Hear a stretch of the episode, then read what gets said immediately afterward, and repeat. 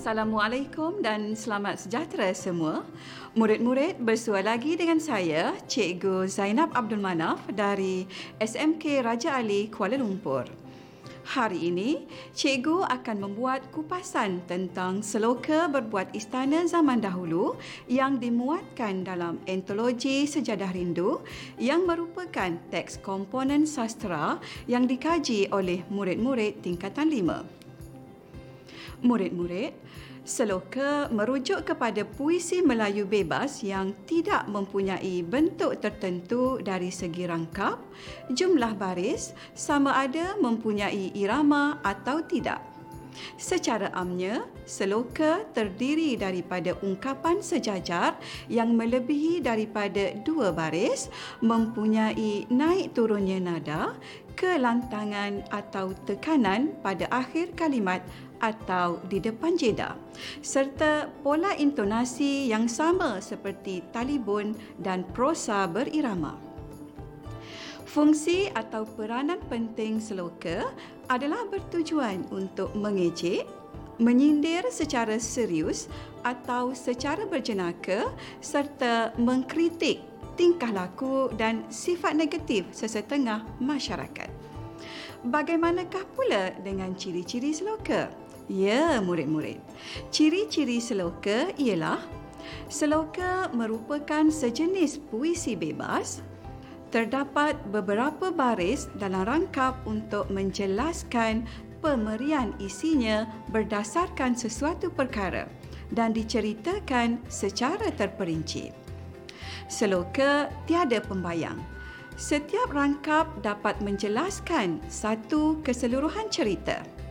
Selain itu, seloka juga menggunakan puisi lain seperti pantun dan syair dalam pembentukannya. Gaya bahasa yang luas dan memberi penekanan kepada bahasa yang berirama seperti pengulangan dan sebagainya. Seloka berfungsi untuk menjelaskan sesuatu perkara. Selain itu, seloka juga merupakan bahan penting dalam pengkaryaan cerita penglipur lara. Baiklah murid-murid, sebelum kita mengkaji dengan lebih lanjut tentang seloka ini, marilah kita lihat objektif pelajaran kita pada hari ini. Objektifnya ialah yang pertama, murid dapat memberikan maksud seloka dengan betul dan jelas. Kedua, murid dapat menerangkan aspek tema, persoalan, gaya bahasa, nilai dan pengajaran dengan tepat. Dan yang ketiga, murid dapat menjawab sekurang-kurangnya tiga soalan pemahaman dengan betul dan tepat serta menggunakan ayat yang gramatis. Murid-murid yang dikasihi, Sebelum kita membuat kupasan lebih lanjut tentang aspek komsas dalam seloka ini, marilah murid-murid dengarkan seloka berbuat istana zaman dahulu yang akan didendangkan. Semasa cikgu mendendangkan seloka ini, cikgu berharap agar murid-murid dapat mengenal pasti beberapa perkataan yang murid-murid rasa sukar untuk difahami. Garisi perkataan-perkataan tersebut untuk kita bincangkan maksudnya bersama-sama. Baginda menitahkan orang besar empat Membuat istana puri berkota Lalu dipanggil pawang raja. Pawang mengerah orang bekerja. Empat puluh empat tukang dan utas. Siang malam tidak berhenti. Tujuh bulan, tujuh purnama.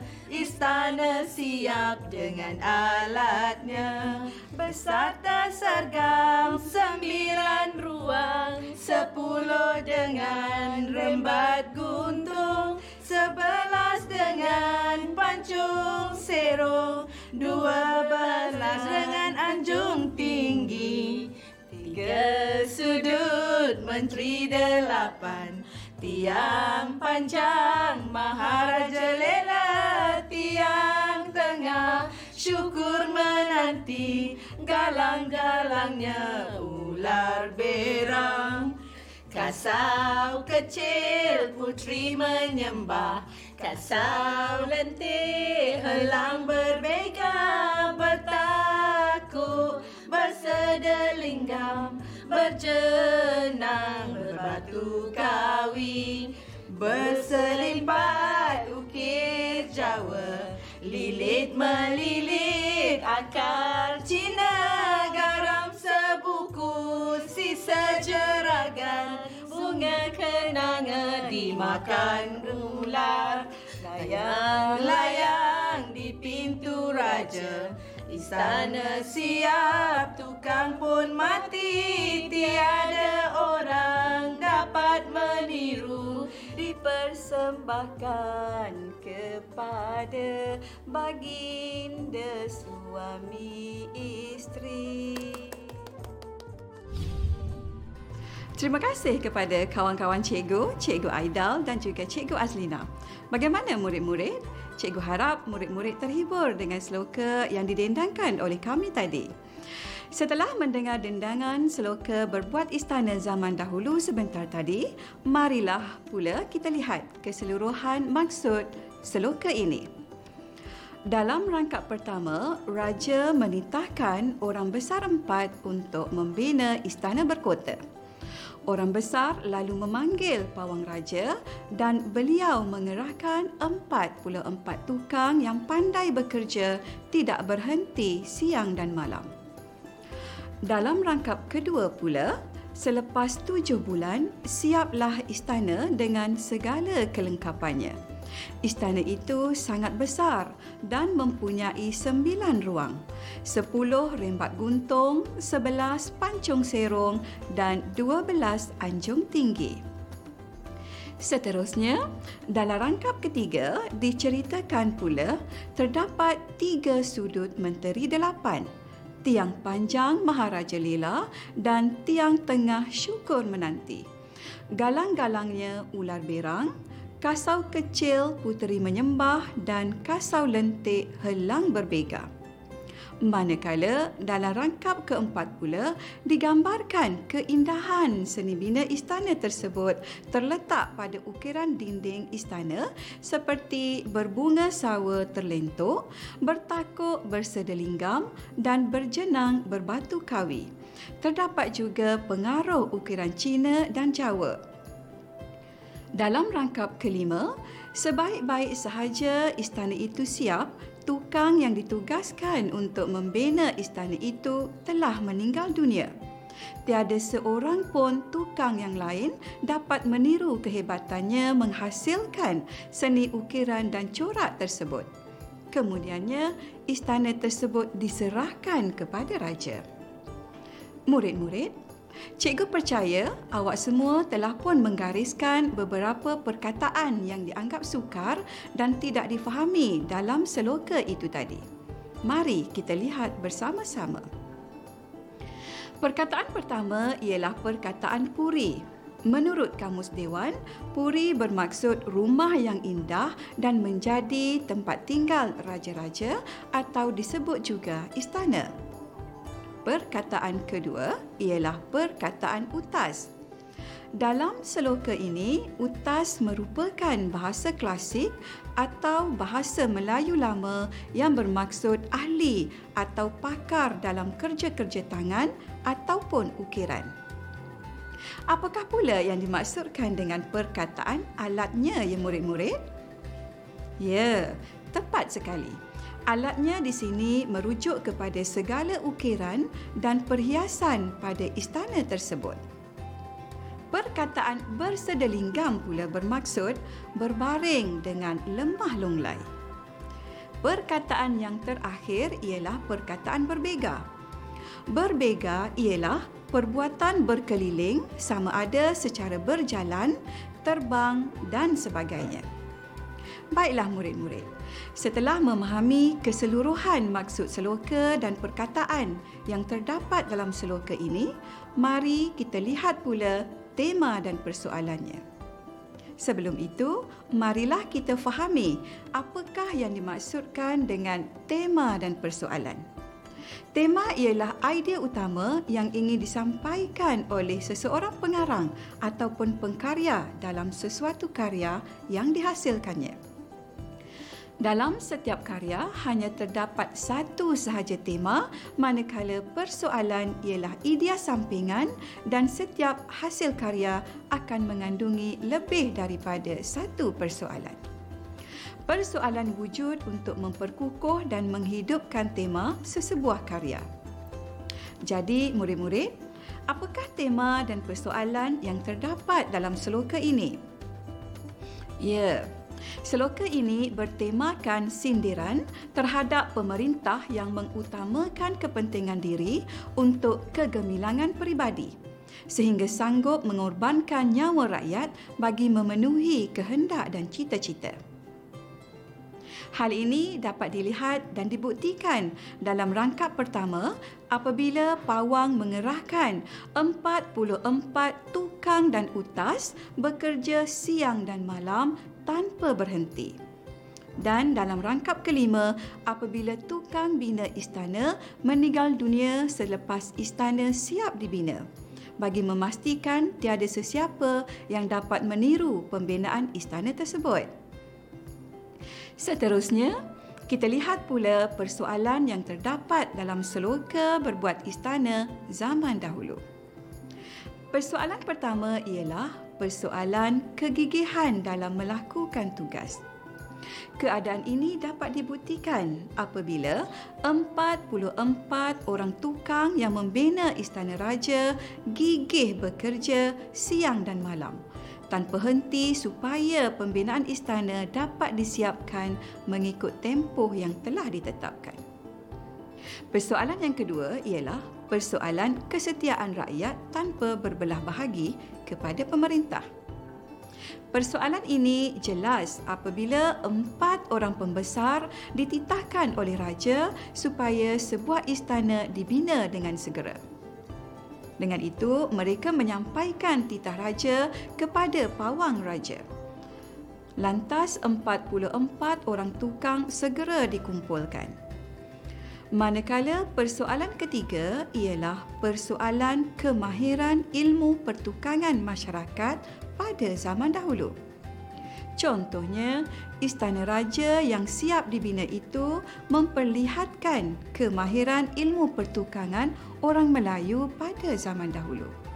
Seni binanya yang kuat pada bahagian galang digambarkan seperti ular berang. Kasaunya pula kecil seperti puteri menyembah dan lentik seperti helang berbega.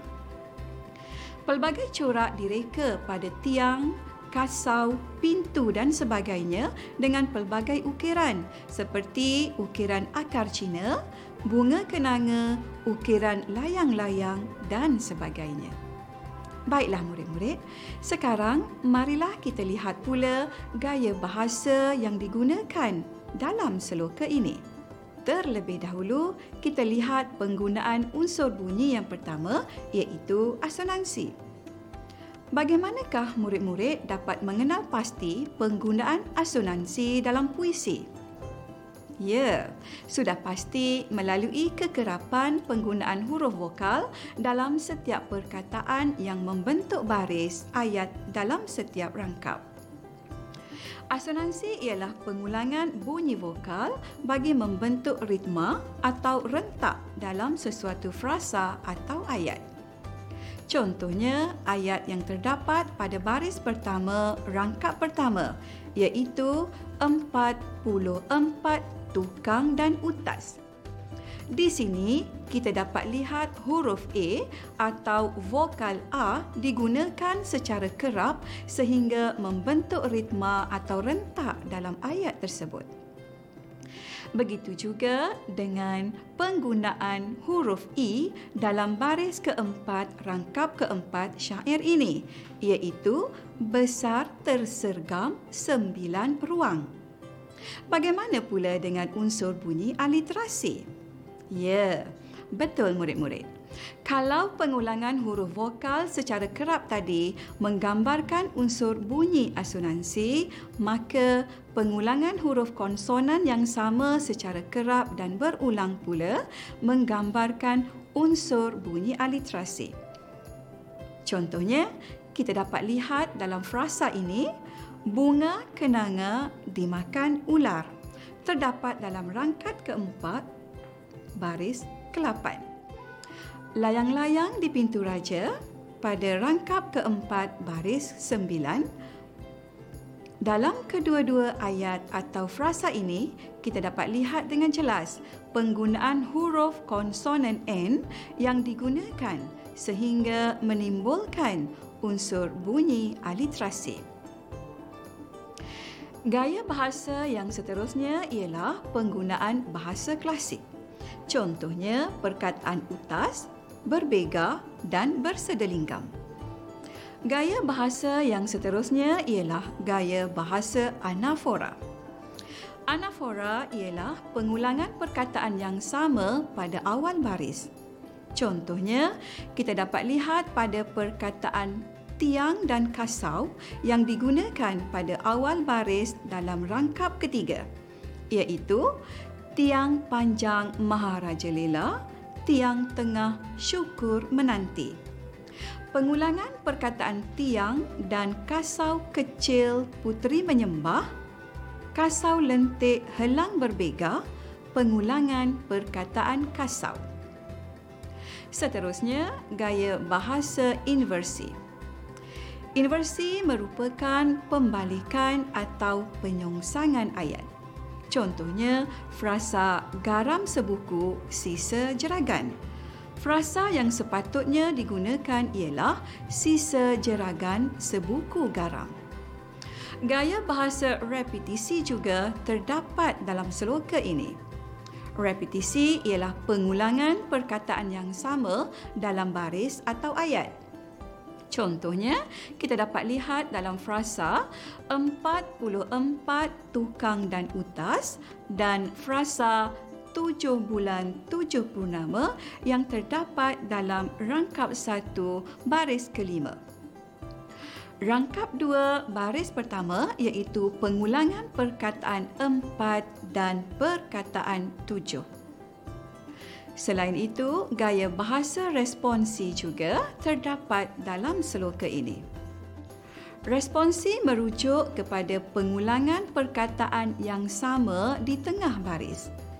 Contohnya, dalam rangkap kedua, baris keempat hingga keenam iaitu pengulangan perkataan dengan dalam frasa 10 dengan rembat guntung, 11 dengan pancung serong, 12 dengan anjung tinggi.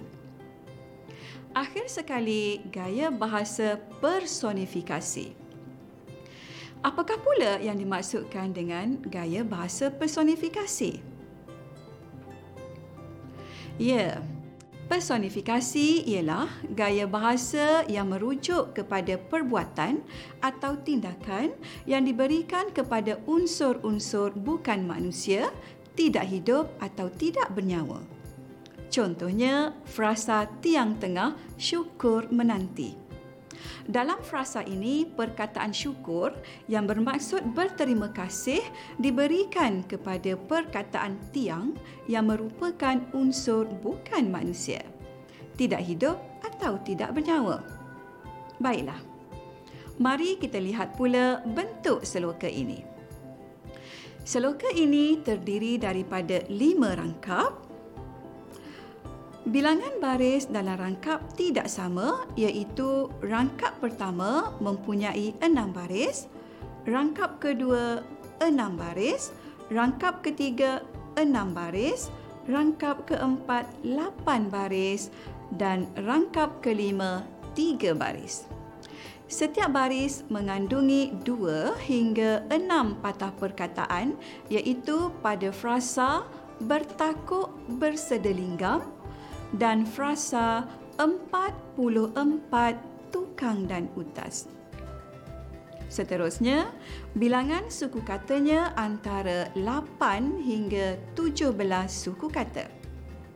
Rima akhirnya ialah rangkap pertama A, B, B, B, C, D.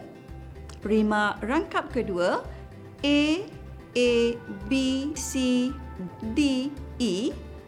Rangkap ketiga A, B, C, D, E, B rangkap keempat A, B, C, D, D, E, F, A dan rangkap kelima A, B, A. Murid-murid sekalian, sekarang mari kita lihat pula nilai yang terkandung dalam seloka ini. Nilai yang pertama ialah nilai bertanggungjawab. Nilai ini dapat dilihat dengan jelas melalui tindakan yang diambil oleh pawang sebaik-baik sahaja beliau dipanggil menghadap oleh baginda sultan. Dengan segera beliau mengarahkan 44 tukang dan utas agar menyiapkan istana berkota seperti yang dititahkan oleh baginda sultan. Nilai yang kedua pula ialah nilai ketaatan. Nilai ini bukan sahaja dapat dilihat melalui tindakan yang diambil oleh pawang, malah juga kesetiaan yang dipamerkan oleh tukang dan utas yang bekerja tanpa henti siang dan malam selama tujuh bulan tujuh purnama untuk menyiapkan istana tersebut. Nilai yang terakhir ialah nilai kerajinan. Nilai ini terpamer juga melalui tindakan tukang dan utas yang rajin bekerja demi memenuhi kehendak dan keinginan baginda sultan. Baiklah murid-murid. Setelah kita teliti beberapa aspek sastera dalam puisi ini, sekarang kita lihat pula pengajaran yang terkandung di dalamnya. Oh ya, yeah. Apabila kita mengupas aspek pengajaran, murid-murid janganlah lupa menggunakan kata bantu ragam seperti perkataan hendaklah, haruslah, janganlah, patut, mesti, wajar dan sebagainya. Kata bantu ragam berperanan untuk menyatakan atau menerangkan ragam atau suasana perasaan yang berhubung dengan perbuatan yang dilakukan. Mari kita lihat beberapa pengajaran yang dapat kita peroleh daripada seloka ini. Pengajaran yang pertama ialah kita mestilah taat dan setia kepada raja dan menjalankan titah perintah raja dengan sempurna. Contohnya, pembesar, pawang raja dan semua tukang taat pada perintah raja dan menjalankan tugas mereka masing-masing. Pengajaran yang seterusnya ialah kita mestilah gigih mengerjakan sesuatu tugasan sehingga selesai. Pengajaran yang terakhir ialah kita mestilah bertanggungjawab dalam semua tugasan yang kita jalankan. Baiklah murid-murid, di sini cikgu akan berikan beberapa soalan untuk menguji pemahaman murid tentang seloka ini. Diharapkan agar murid-murid telah bersedia untuk menjawab soalan-soalan ini. Soalan pertama dan soalan kedua yang akan cikgu kemukakan merupakan soalan pemahaman berdasarkan petikan seloka. Soalan pertama berbunyi, apakah maksud rangkap pertama seloka di atas? Soalan kedua, berdasarkan rangkap kedua, gambarkan keadaan istana raja yang telah siap dibina. Markah yang diperuntukkan ialah dua markah. Seterusnya, soalan ketiga, pada pendapat anda, apakah usaha-usaha yang dapat dilakukan untuk mengekalkan seni binaan seperti yang terdapat dalam syair tersebut. Soalan ini merupakan soalan kemahiran berfikir aras tinggi yang memerlukan murid memberikan jawapan mengikut pengetahuan dan pandangan sendiri. Jawapan murid-murid mestilah logik, relevan dan sesuai dengan soalan yang dikemukakan. Tiga markah diperuntukkan untuk soalan ini. Soalan terakhir ialah soalan berdasarkan kajian komponen sastra yang dikaji dalam seloka berbuat istana zaman dahulu. Soalannya, jelaskan dua latar masyarakat yang terdapat dalam seloka tersebut. Markah bagi soalan ini ialah empat markah. Bagaimana murid-murid? Sudahkah anda bersedia dengan jawapan masing-masing? Mari kita lihat dan bincangkan bersama-sama. Soalan pertama tadi menanyakan maksud rangkap pertama seloka. Maka jawapannya ialah maksud rangkap pertama seloka di atas ialah raja menitahkan orang besar empat untuk membina istana berkota. Lalu orang besar empat memanggil pawang raja dan beliau mengerahkan 44 tukang dan utas yang pandai dan mahir bekerja tidak berhenti siang dan malam.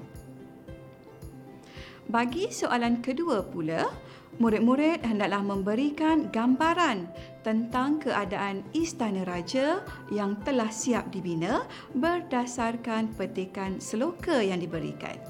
Maka, jawapan murid-murid ialah Gambaran tentang keadaan istana yang telah siap dibina ialah istana tersebut besar tersergam dan mempunyai sembilan ruang. Sepuluh rembat guntung, sebelas pancung serum dan dua belas ancung tinggi. Selain itu, istana ini juga mempunyai tiga sudut beserta dengan tiang panjang dan tiang tengah. Galang dan kasaunya pula sangat kukuh dan kemas buatannya. Dari segi ukiran pula, istana ini diukir dengan pelbagai corak ukiran yang indah dan halus seperti ukiran corak bunga, seperti ular sawa yang sedang terlentuk dengan lemah longlai. Terdapat juga ukiran Jawa, ukiran akar Cina yang melilit-lilit, ukiran sebuku garam, ukiran bunga kenanga dan ukiran layang-layang. Begitu terperinci jawapan yang diberikan tadi ya murid-murid.